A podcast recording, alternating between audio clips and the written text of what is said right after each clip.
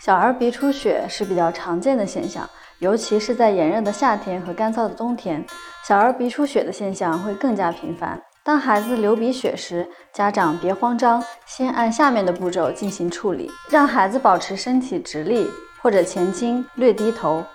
家长用拇指和食指按住孩子流血侧的鼻翼，一般按压十分钟。按压期间可以让孩子用嘴巴呼吸。按压鼻翼的同时，用冷毛巾湿敷头部及鼻子周围的地方。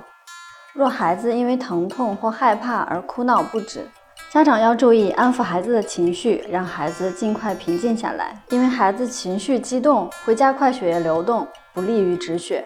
如果较长时间的按压还是无法止血，家长要立即带孩子去医院，途中仍要让孩子保持上身直立。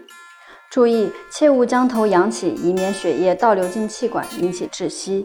鼻出血后，短时间内要避免揉鼻子，也不要让孩子做剧烈运动。如果孩子频繁鼻出血或伴有其他部位如皮肤黏膜下出血等，应及时到医院就医，查明病因，以免耽误病情。